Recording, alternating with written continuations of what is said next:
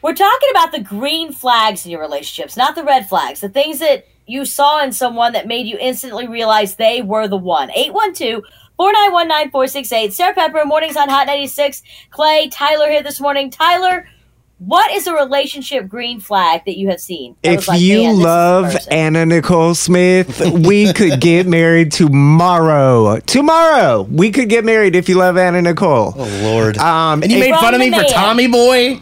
I was gonna I say did. from the man who made fun of Clay for loving Tommy Boy and saying that was his green flag. Yeah. But Anna Nicole. Yeah, okay, if you all love right, Anna okay. Nicole, we could get married tomorrow. Um, no, I be in all seriousness.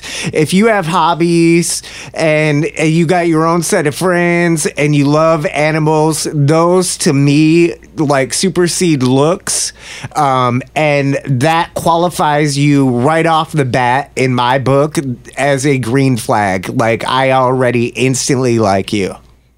Yeah. I will tell you right now, if I don't hear my words I said to you in secret repeated back to me in public, that's the biggest green flag there is. That means you're trustworthy. It means you're loyal. I love that about someone. And if you tip well at a restaurant. And if you like Tommy Boy. You guys can go to he. You know whatsies. Why? You know what? Tommy boy. 812 491 9468. What are your relationship green flags?